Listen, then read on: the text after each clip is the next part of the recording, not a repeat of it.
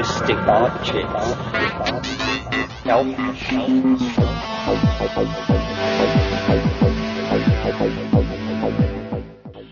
Greetings from Cyberdelic Space. This is Lorenzo, and I'm your host here in the Psychedelic Salon. So, uh, are you surprised to see a second podcast from the salon this week?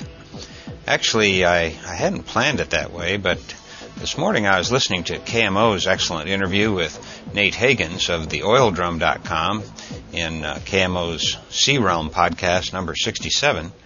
And I decided that uh, rather than wait until next year to play this particular talk by Terence McKenna, that it uh, really needed to reach you right now.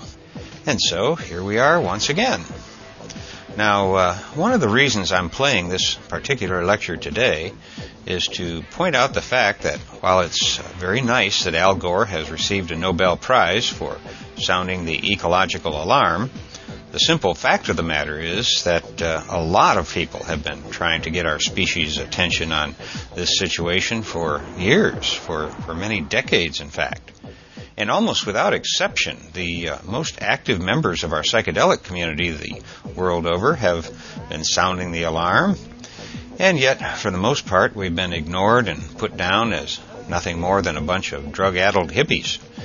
Well, uh, that's what the screwheads who are running the show want you to think, because taking care of our very fragile life support system here on Earth might also mean, to, to them at least, a slight reduction in the obscene profits being made by the global corporations they control. Now, I'm not sure exactly when uh, Terence gave this talk, but I believe it took place sometime in 1995, which means uh, this lecture was given over a decade ago. Yet the message of this talk is uh, still right on point today. So let's join Terence McKenna as he discusses some of the critical issues that are now threatening the continued existence of our species.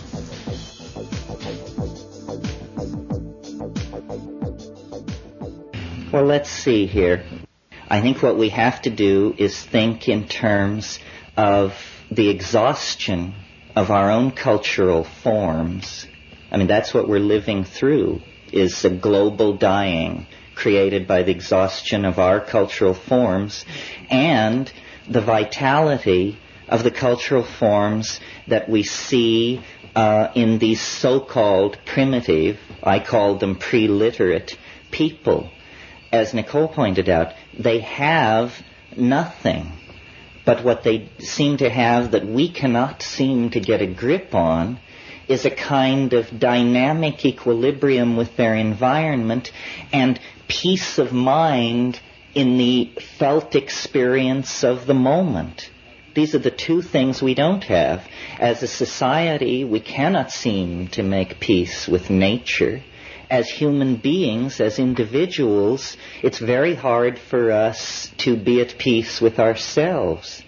I mean, uh, I consider my own life uh, the search for peace of mind Forget enlightenment. Forget shunyata. All this stuff. You know, just a little peace of mind would be uh, a tremendous boon as far as I can see. So I, I th- really think that there's a confluence here of themes and possibilities. It has this richly plotted uh, texture that always lets you know that you're in the presence of uh, a higher order of things. It's that the shamans whom we admire, who we idealize, are seen to be at the center of this environment, the warm jungle, the tropics, the warm tropics, that we find it necessary to destroy. So it's a perfect image of us being at war not only with ourselves, but with nature itself. And you know, for you've heard all about how the Amazon and the Congo basin and eastern Indonesia are all being cleared and lumbered and uh, turned into cattle ranches. This is a tragedy. Obviously, we understand and can perceive the dynamics of that. But how to make sense of a situation where as the World Bank and the IMF attempt to halt this kind of destruction, on the other side of the coin, uh, the United States State Department and the DEA and these agencies propose and are planning to carry out the defoliation of the Huallaga Basin. So there's a schizophrenia here that is not academic. I mean, are we trying to get the patient well or are we pulling the plugs one by one? We seem to be acting in both dimensions simultaneously. And I think it's because we have not in this culture awakened to the depth of the crisis that surrounds us. You know, there's a lot of uh, kind of self-congratulatory backslapping going around these days over the fact that communists everywhere are in hot water and have to admit that they did it wrong and this gives a lot of satisfaction to uh, people who feel that that means we did it right. Mm-hmm. We didn't do it right. They did it wrong and now admit they did it wrong. We do it wrong and have yet to even raise the possibility of turning away from what we are doing. The internal contradictions of Marxism were based on a false definition of what people are people do not respond to central planning, hortatory propaganda, and stereotyping. Neither do people respond uh, to uh, an, etho- an ethos of self-denial or a view of human beings that denies the fact that we have certain itches which must be scratched.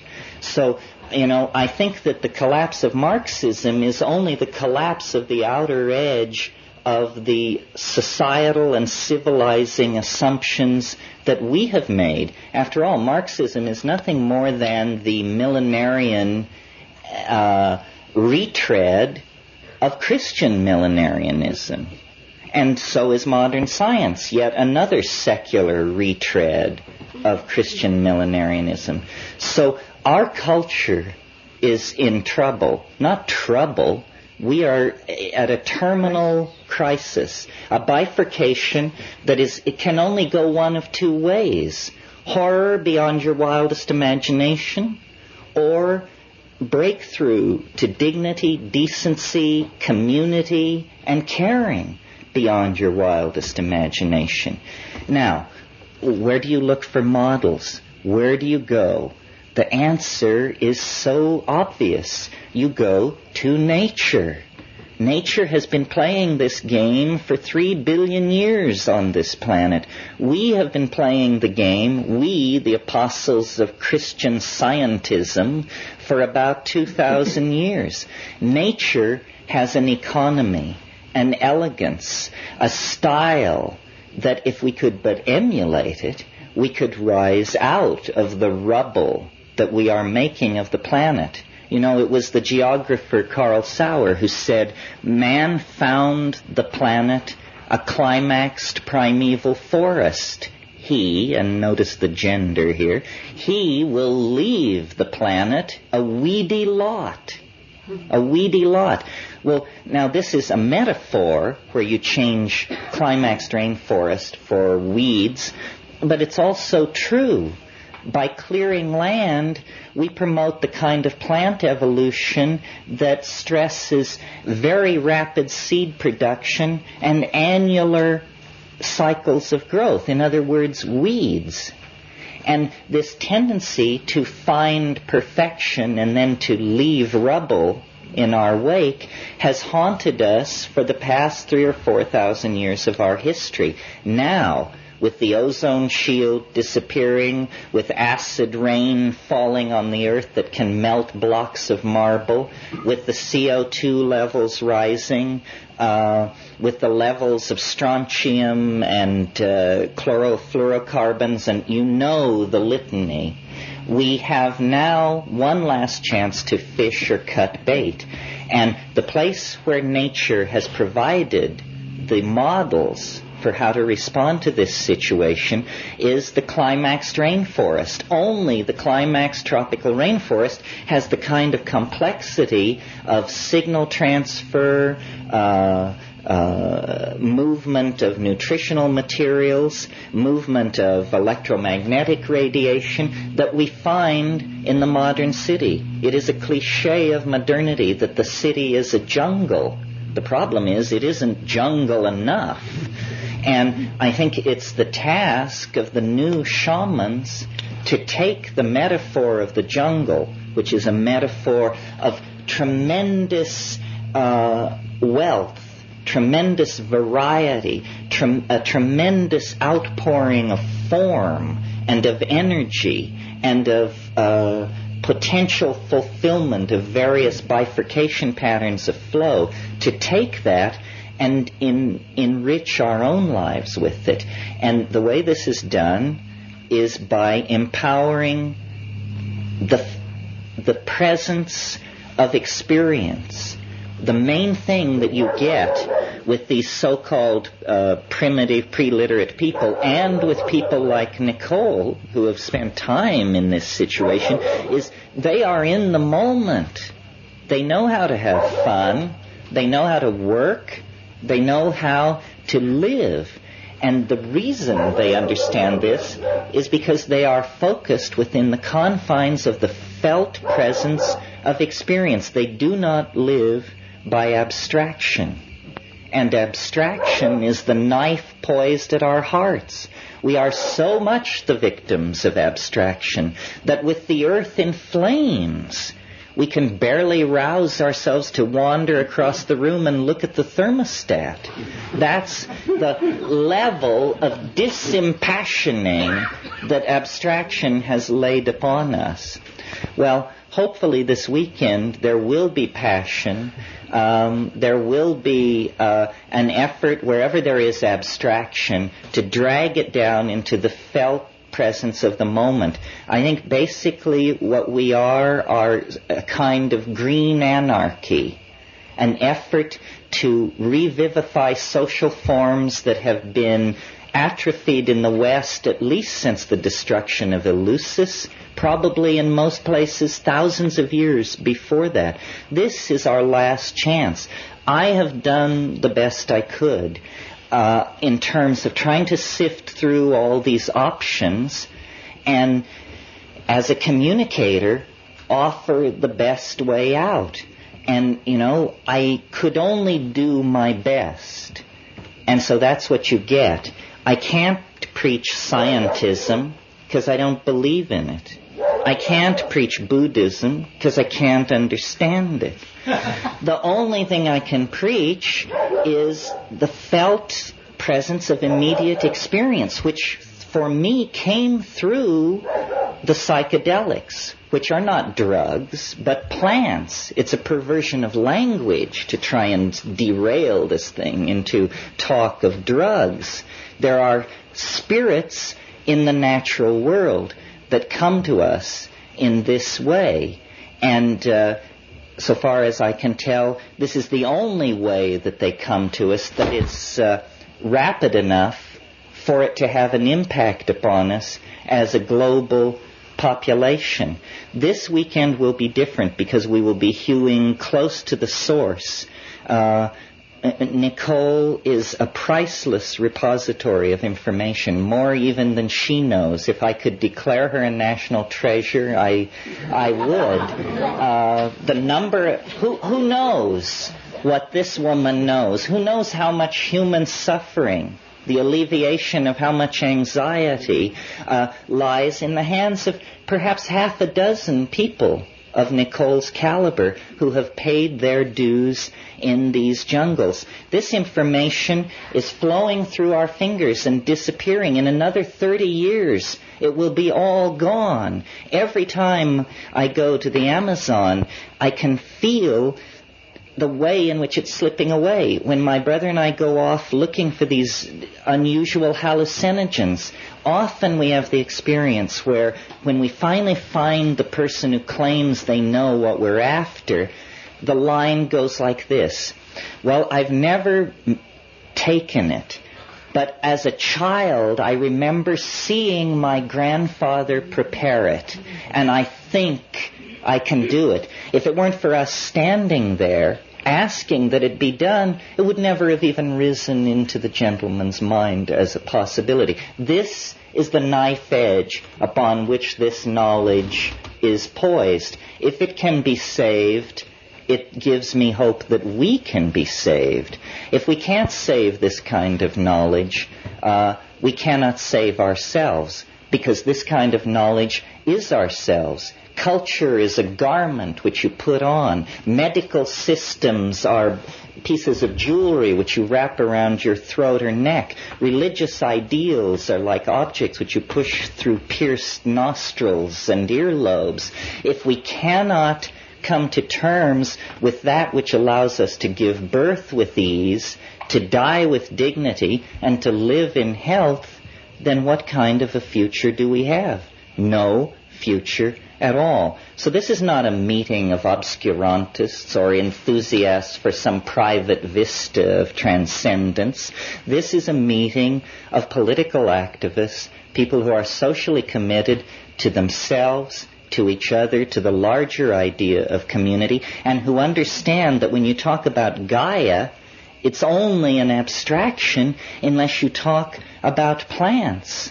The division uh, between uh, uh, the masculine and the feminine is only trivially a difference between men and women. It is fundamentally a division between plants and animals. Plants are the enveloping feminine matrix of control and refurbishment, animals are something invented by plants to move seeds around. An extremely yang solution to a peculiar problem which they faced. So the archaic revival, if it means anything, it means reconnecting the Gaian mind, which is a vegetable mind a feminine, enfolding, boundary dissolving, planetary mind that is not an abstraction, not a stereotype, not something used to create hortatory uh, propaganda, but a living, breathing reality, a reality which is the only thing which stands between us and Armageddon.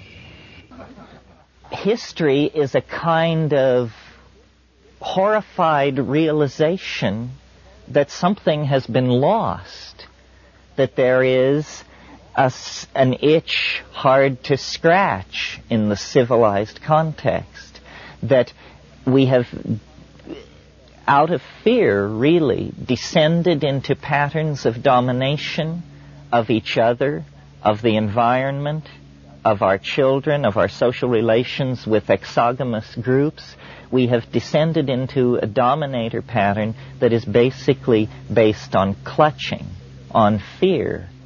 And I'm sure most of you have heard me argue that this is the consequence of ceasing basically to do enough hallucinogens in the diet. That in fact, what human beings were flirting with over many, many tens of millennia, let's say from 100,000 years ago to 15,000 years ago, human beings were in a flirtatious situation with a symbiotic relationship with this mind resident in vegetable nature.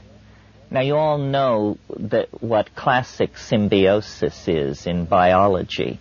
It's where, let's take the, the example of the little fish who lives in the sea anemone and big fish don't bother it. It gains protection. The sea anemone gains access to larger prey which come to investigate the little fish.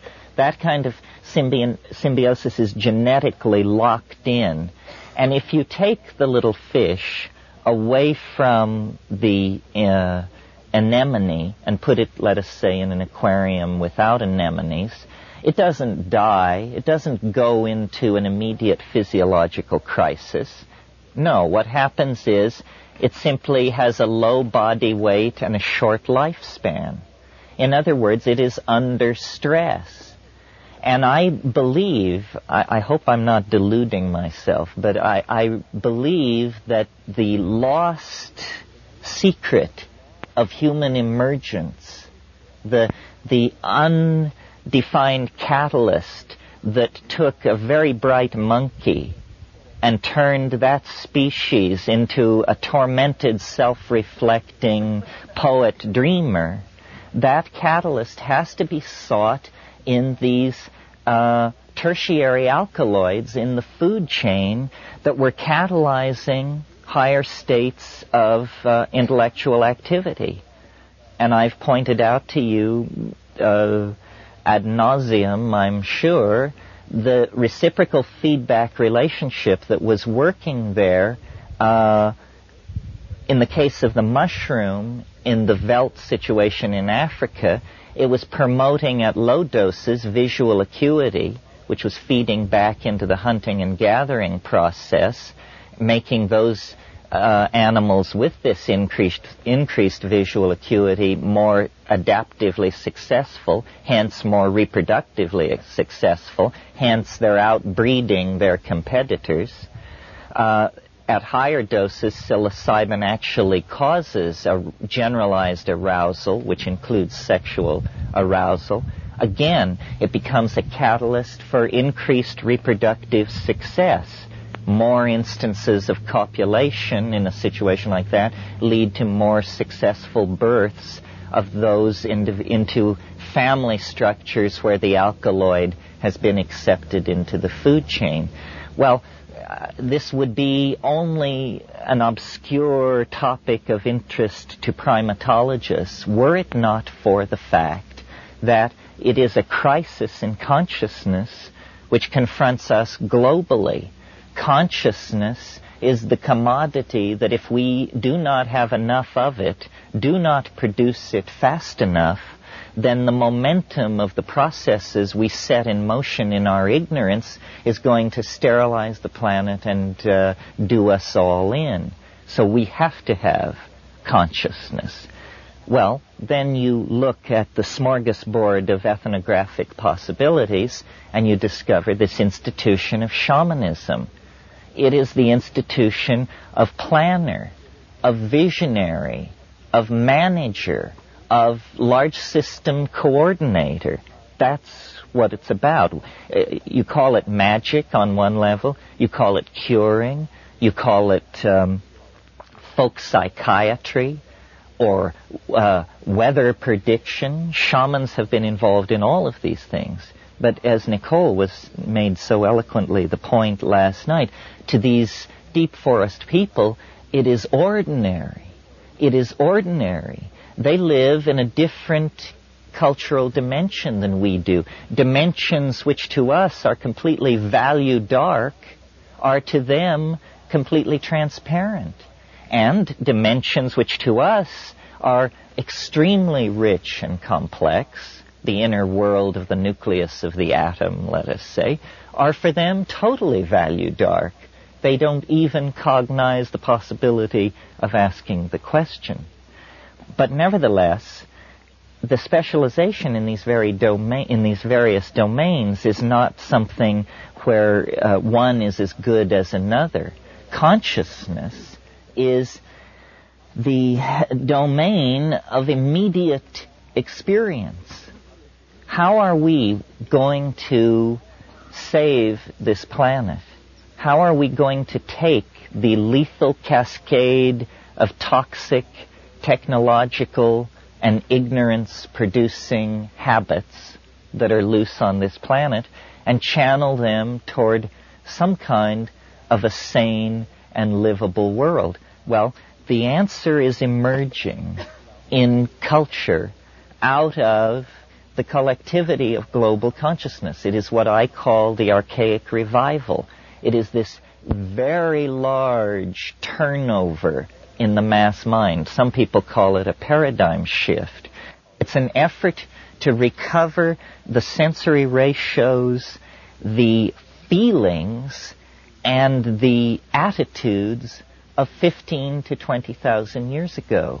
Before fear, before ego, before male dominance, before hierarchy, hoarding, warfare, propaganda, child abuse, all of these things.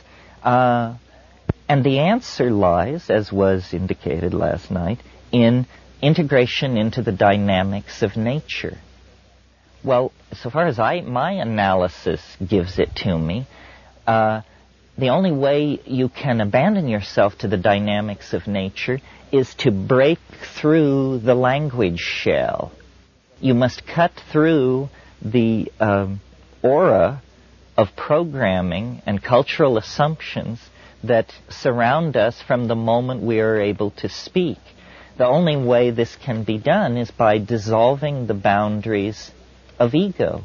Ego is a structure that is erected by a neurotic individual who is a member of a neurotic culture against the facts of the matter. And culture, which we put on like an overcoat, culture is the collectivized consensus about what sort of neurotic behaviors are acceptable.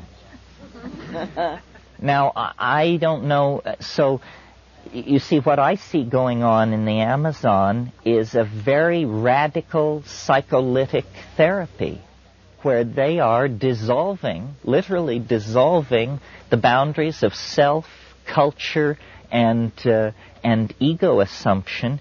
And then what you discover is not the white light, or what William James called a blooming, buzzing confusion, although in the first few minutes it can be like that. But what you really discover is sentient, organized, living, loving nature. That nature is a force. Nature is a mind, a personality, organized with intentionality, organized with uh, feeling, humor, grace, and uh, conviction. Conviction. And if you can get right with that conviction, then that's the secret of dancing in the waterfall.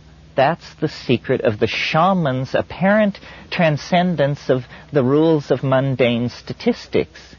Because that is what it is. The shaman doesn't violate physics. He just, he or she simply knows how to push the improbable to its greatest extent.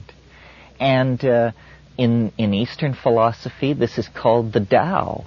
You know, abandonment to the flow, uh, fitting of the small pattern into the larger pattern.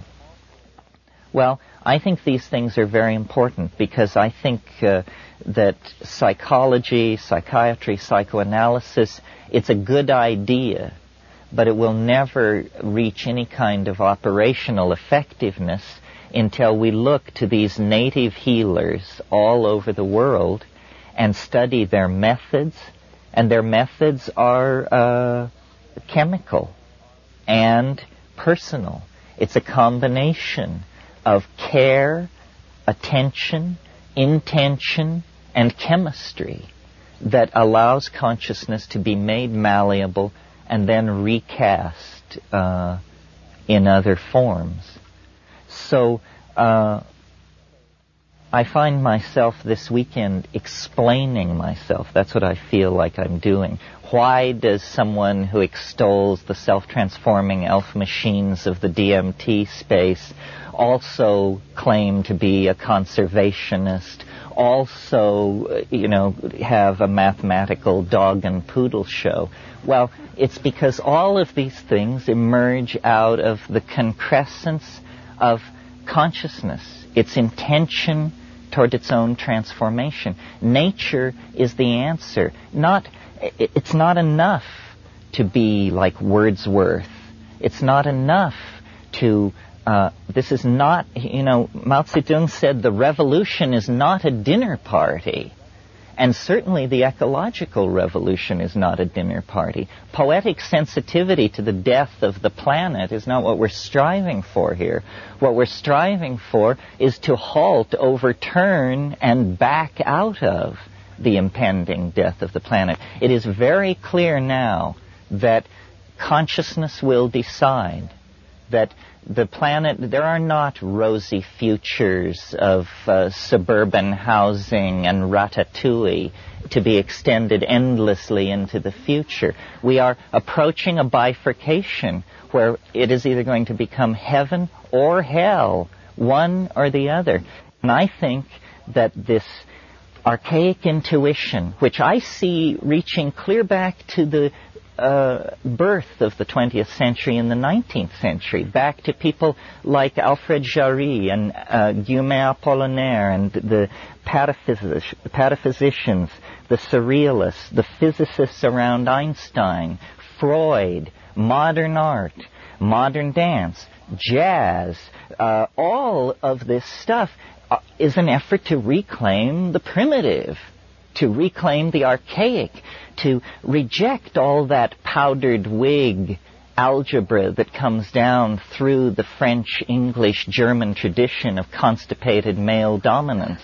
And instead, you know, uh, intuit, that's what it is in Freud and Jung and, and the New Age, and intuit our way out. But now, we're close, the intuition is rising to the surface. We no longer have to uh, operate without uh, the presence of the goal firmly in hand. The goal can now be stated. What this is all about is a return to archaism with the lessons learned in history.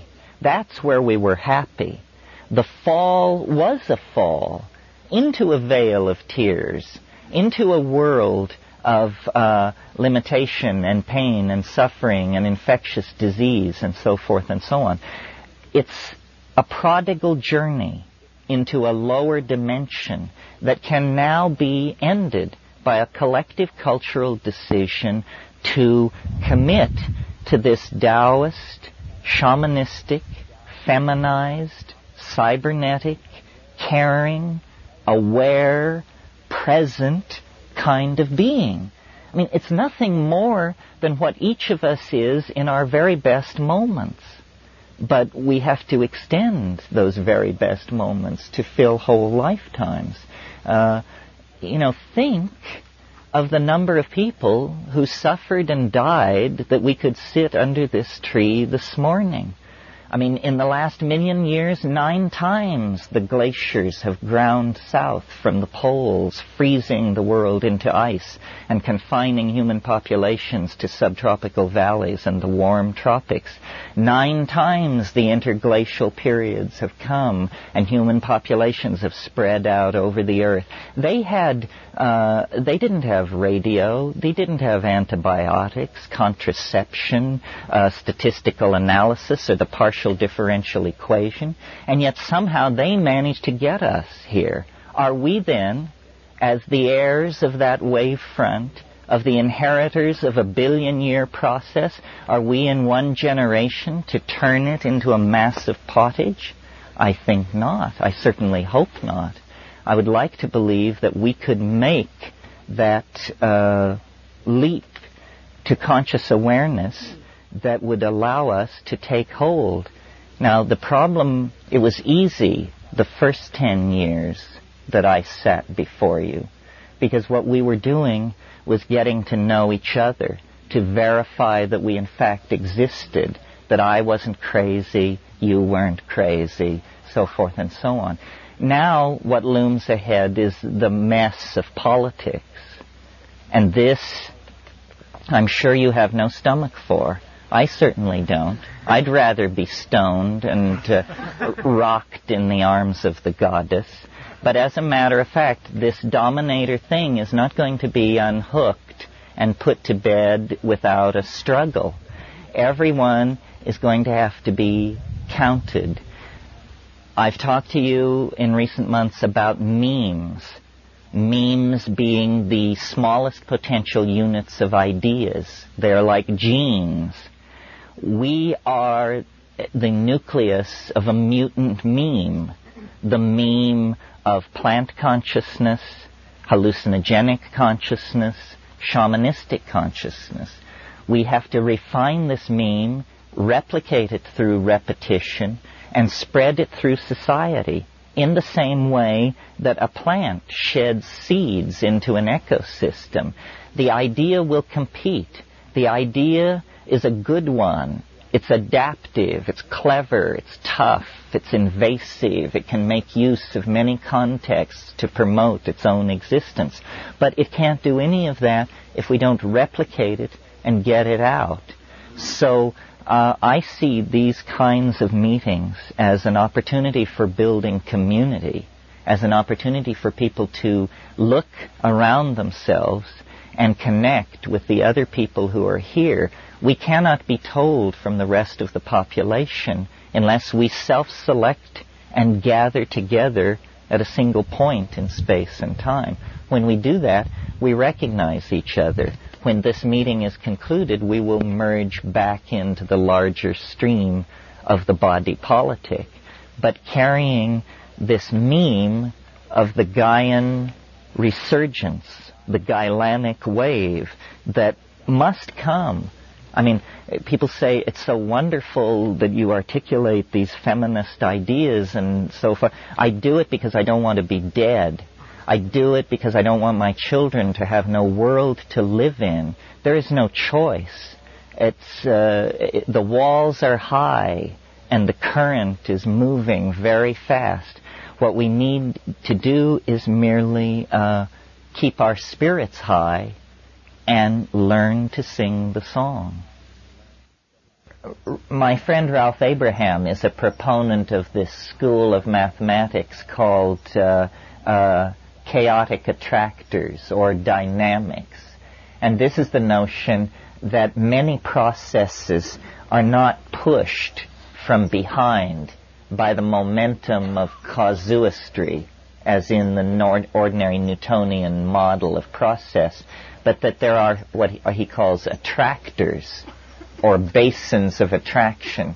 And these are things which lead processes forward for instance, a, a somewhat trivial example would be if we had a large bowl and a marble, and every time we released the marble up near the rim of the bowl, we would notice that it unfailingly rolled to the bottom of the bowl and located itself somewhere near the center of the bottom of the bowl, we could say that the bottom of the bowl acts as a basin of attraction for the marble.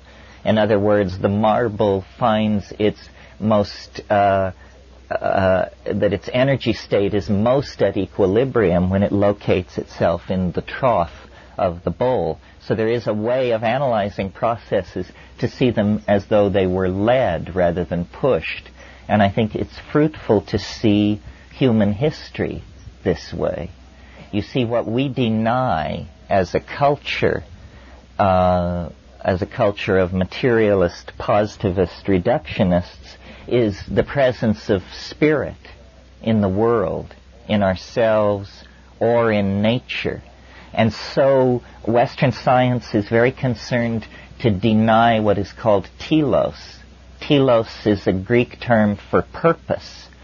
Purpose. The same idea as the attractor that I was trying. If you have a target, if you're driving a car toward a goal, the goal is your telos. It decides how you will steer the car. Well, it has been for the past 150 years extremely fashionable in sociology and biology because of Darwin to deny telos in nature, to say that, you know, any apparent order in nature is made up of the disorder of random mutation meeting the disorder of natural selective processes, and these two streams of converging disorder create a kind of apparent or virtual order, which is an illusion. This is the orthodox theory. And when you take this Darwinism and put it into historical theory, theory of human processes in time, you get the modern position in academic philosophy about history, which is that it is, and the official phrase is, trendlessly fluctuating. That's what we are asked to believe we are embedded in, a 10,000 year old process of trendless fluctuation. In mathematics, this is called a random walk. It means you just go over here a few steps, and then you go this way, and then you go back. You're like a drunk, lurching around in this phase space. And this is the highest vision of human purpose that the reductionist vision can offer. Well, what the intuition of religion is, especially Western religion, and I wouldn't even bother to mention it, except that it also is the strong intuition of a lot of psychedelic experience, that there is some kind of attractor in the historical phase space. There is something which is drawing everything toward it. It's like a higher dimensional entity that casts an enormous shadow over the human landscape so that, you know, at sitting around campfires 50,000 years ago, people felt this vague tug toward organization, order, cognitive activity, epigenetic activity. Epigenetic activity means coding stuff not in your genes, but in dance, gesture, ritual, and ultimately in clay and on paper and uh, in electronic uh, storage methods. This proliferation of complexity is a response to and an anticipation of this transcendental object at the end of historical process. You see, if it weren't for our presence on this planet, uh, even modern science at its present primitive state could give a fairly good accounting of what's going on. That out of complex polymers arose super complex polymers which were self-replicating and that was life and then you have an animal population. But the fly in the ointment of this rational model of reality is ourselves. We are clearly um, imbued with a higher dimension which we call spirit in a way that ordinary matter when imbued with a higher dimension, is called life. In other words, we represent a different ontological level in the career of organization because we hope, we despair, we plan, we remember, and we misremember. You know, we lie, we fabricate, we delude ourselves and other people. All of these things are uniquely human functions. Well, I, I think that shamanism, which is the focus of our concern here, is a kind of anticipating of the whole pattern. And that this is really the way to think about shamanism when thinking of it as a force uh, that can steady and complete an individual human life. The shamans are not in history in the same way that we are. By having access to this higher dimension that they go to in their trance states and their states of intoxication, they gain a fractal overview on process, on life. I mean, after all, isn't that what we mean by wisdom? Is wisdom is understanding how things really work how they really work love affairs, the raising of children, the managing of corporations, the prosecution of wars. How do these things really work? Not the deluded and fumbling attempts of the proponents of this or that school, but a Taoistic insight into the actual appropriate dynamics of everything. Well, how do you gain that kind of an insight? It, the answer is you must have a superior model. You must have a superior model. Now, if you believe, you know, that the world is composed of three levels and they are held up on the back of a woman who sits on a giant tortoise who floats in space, this is a model of the universe. It can take you a certain distance. But what, what model of the universe can actually offer um, reassurance in all kinds of situations. Well, strangely enough, um, I think that these models come from the frontiers of mathematics, that it is not mere coincidence that the storms of visionary hallucination that the shaman encounters are very much like the storms of form and color that are spewed out of a Cray 3 supercomputer when it conducts a thousand iterations per second inside the Julia set or the Mandelbrot set or one of these other compound complex mathematical objects that we are beginning to see. You see, mathematics, up to this point, has been a computational science because mathematicians used pencils and blackboards and chalk to describe their objects. And consequently, an excruciatingly difficult vocabulary kept most people from appreciating what mathematics was about. Now, the computer is to modern mathematics like the telescope was to 16th century astronomy.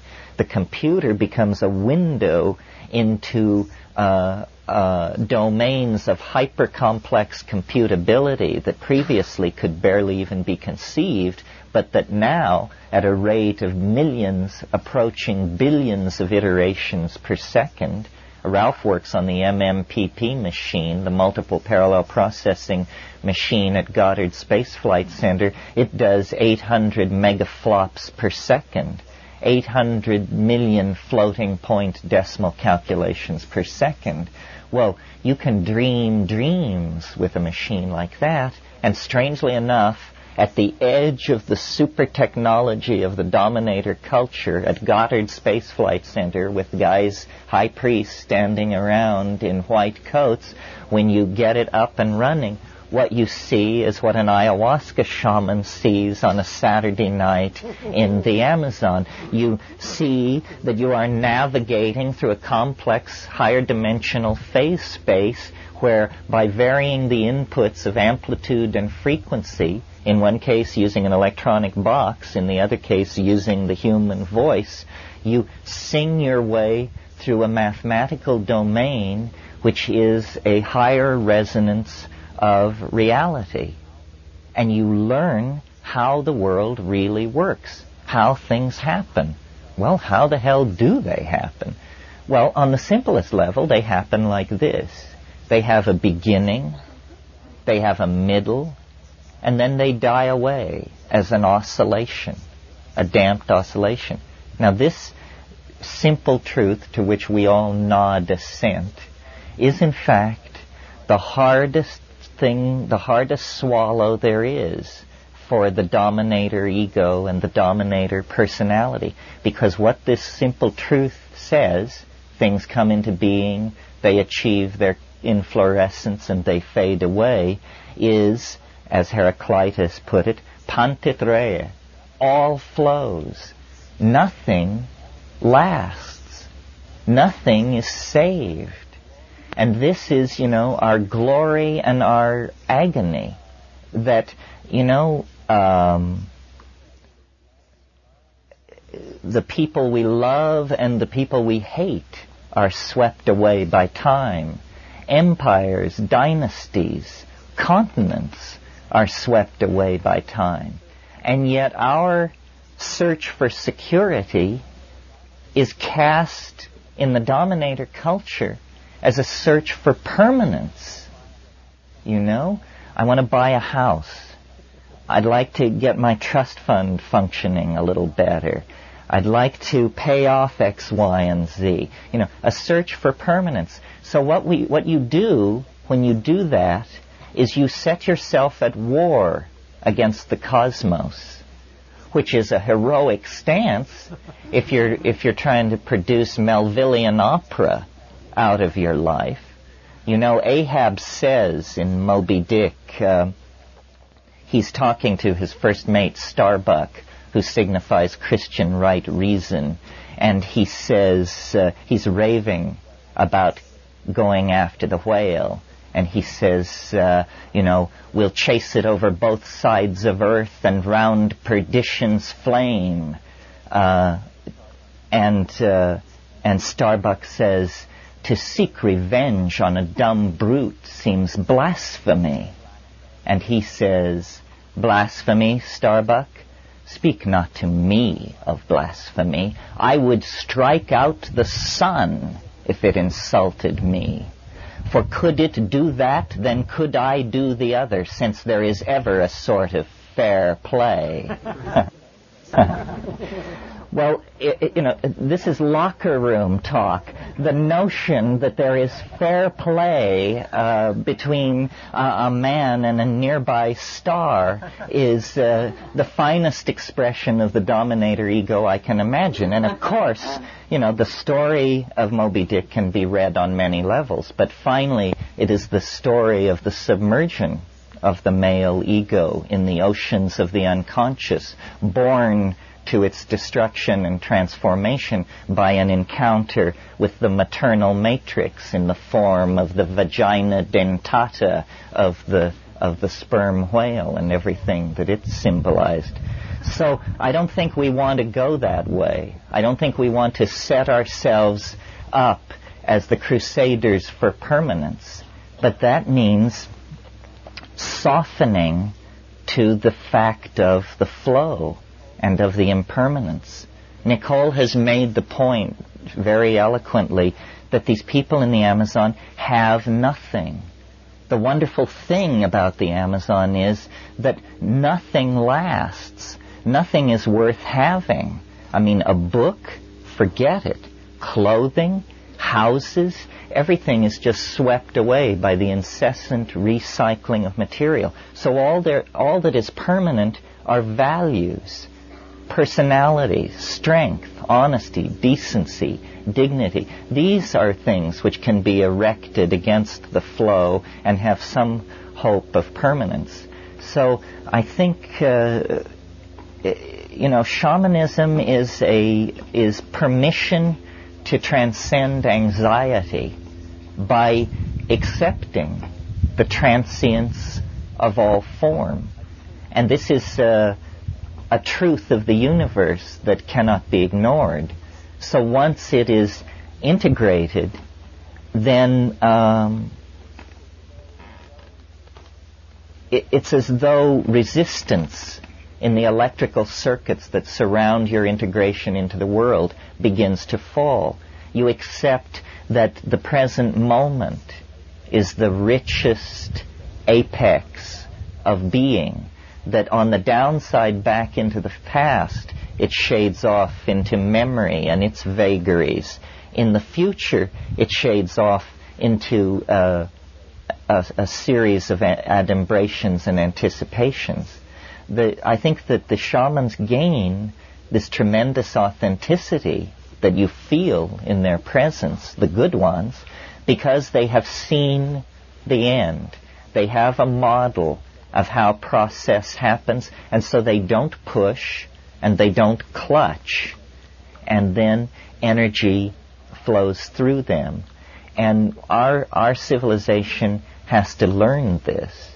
Uh, you know, I think I said at one point in this weekend, uh, only Gorbachev is taking the position that we did it wrong and that we need to deconstruct and yet every society did it wrong. We all did it wrong. Uh, capitalism, it's wonderful that you can get a safety pin at 4 a.m. within a half mile of anywhere in the United States. And I'm sure the Russians uh, wish they had it so good. But is that the uh, be all and the end all of cultural values? That you can walk the fluorescent lit uh, aisles of Kmart and congratulate yourself that whether it be gas can, sanitary napkin, or whatever, it's there waiting for you.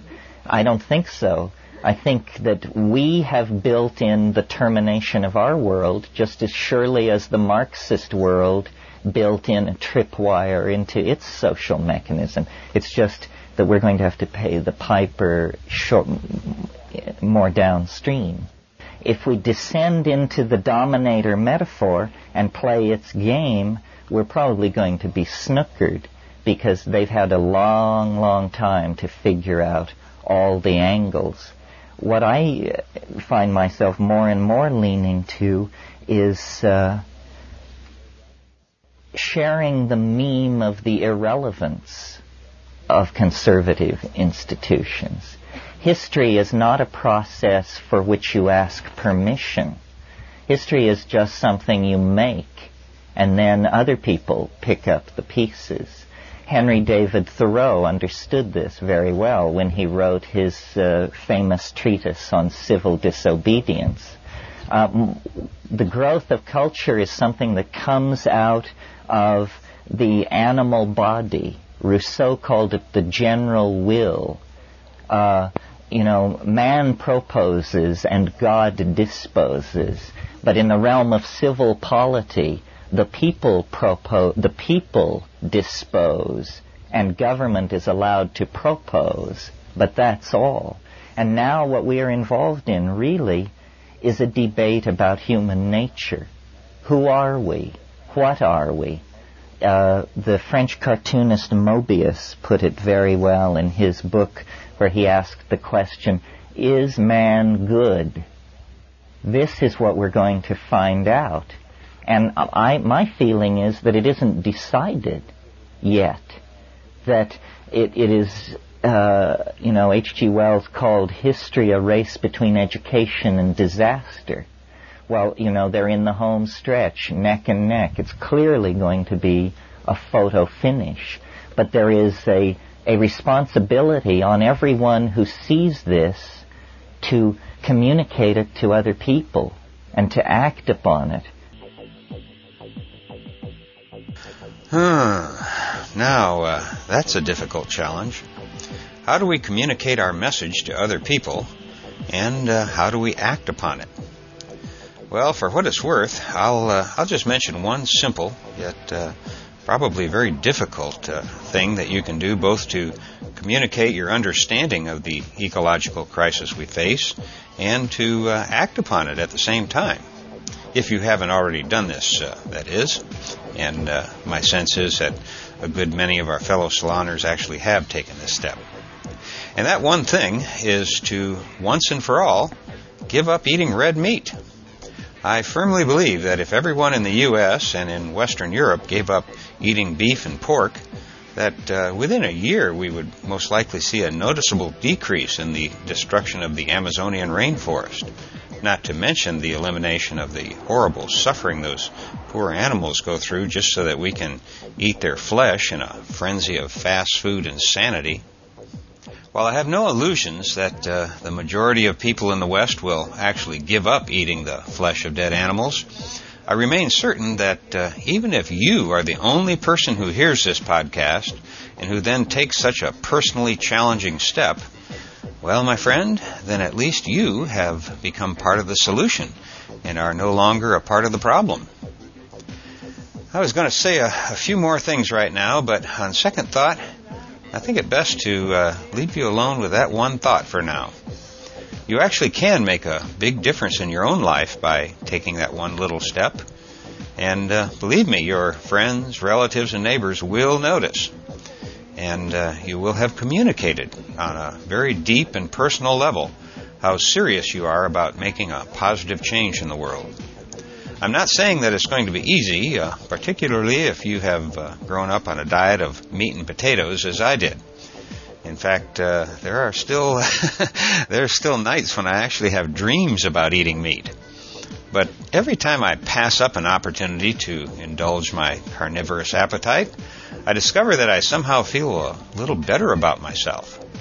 So I hope uh, I hope you'll at least give it some serious consideration yourself.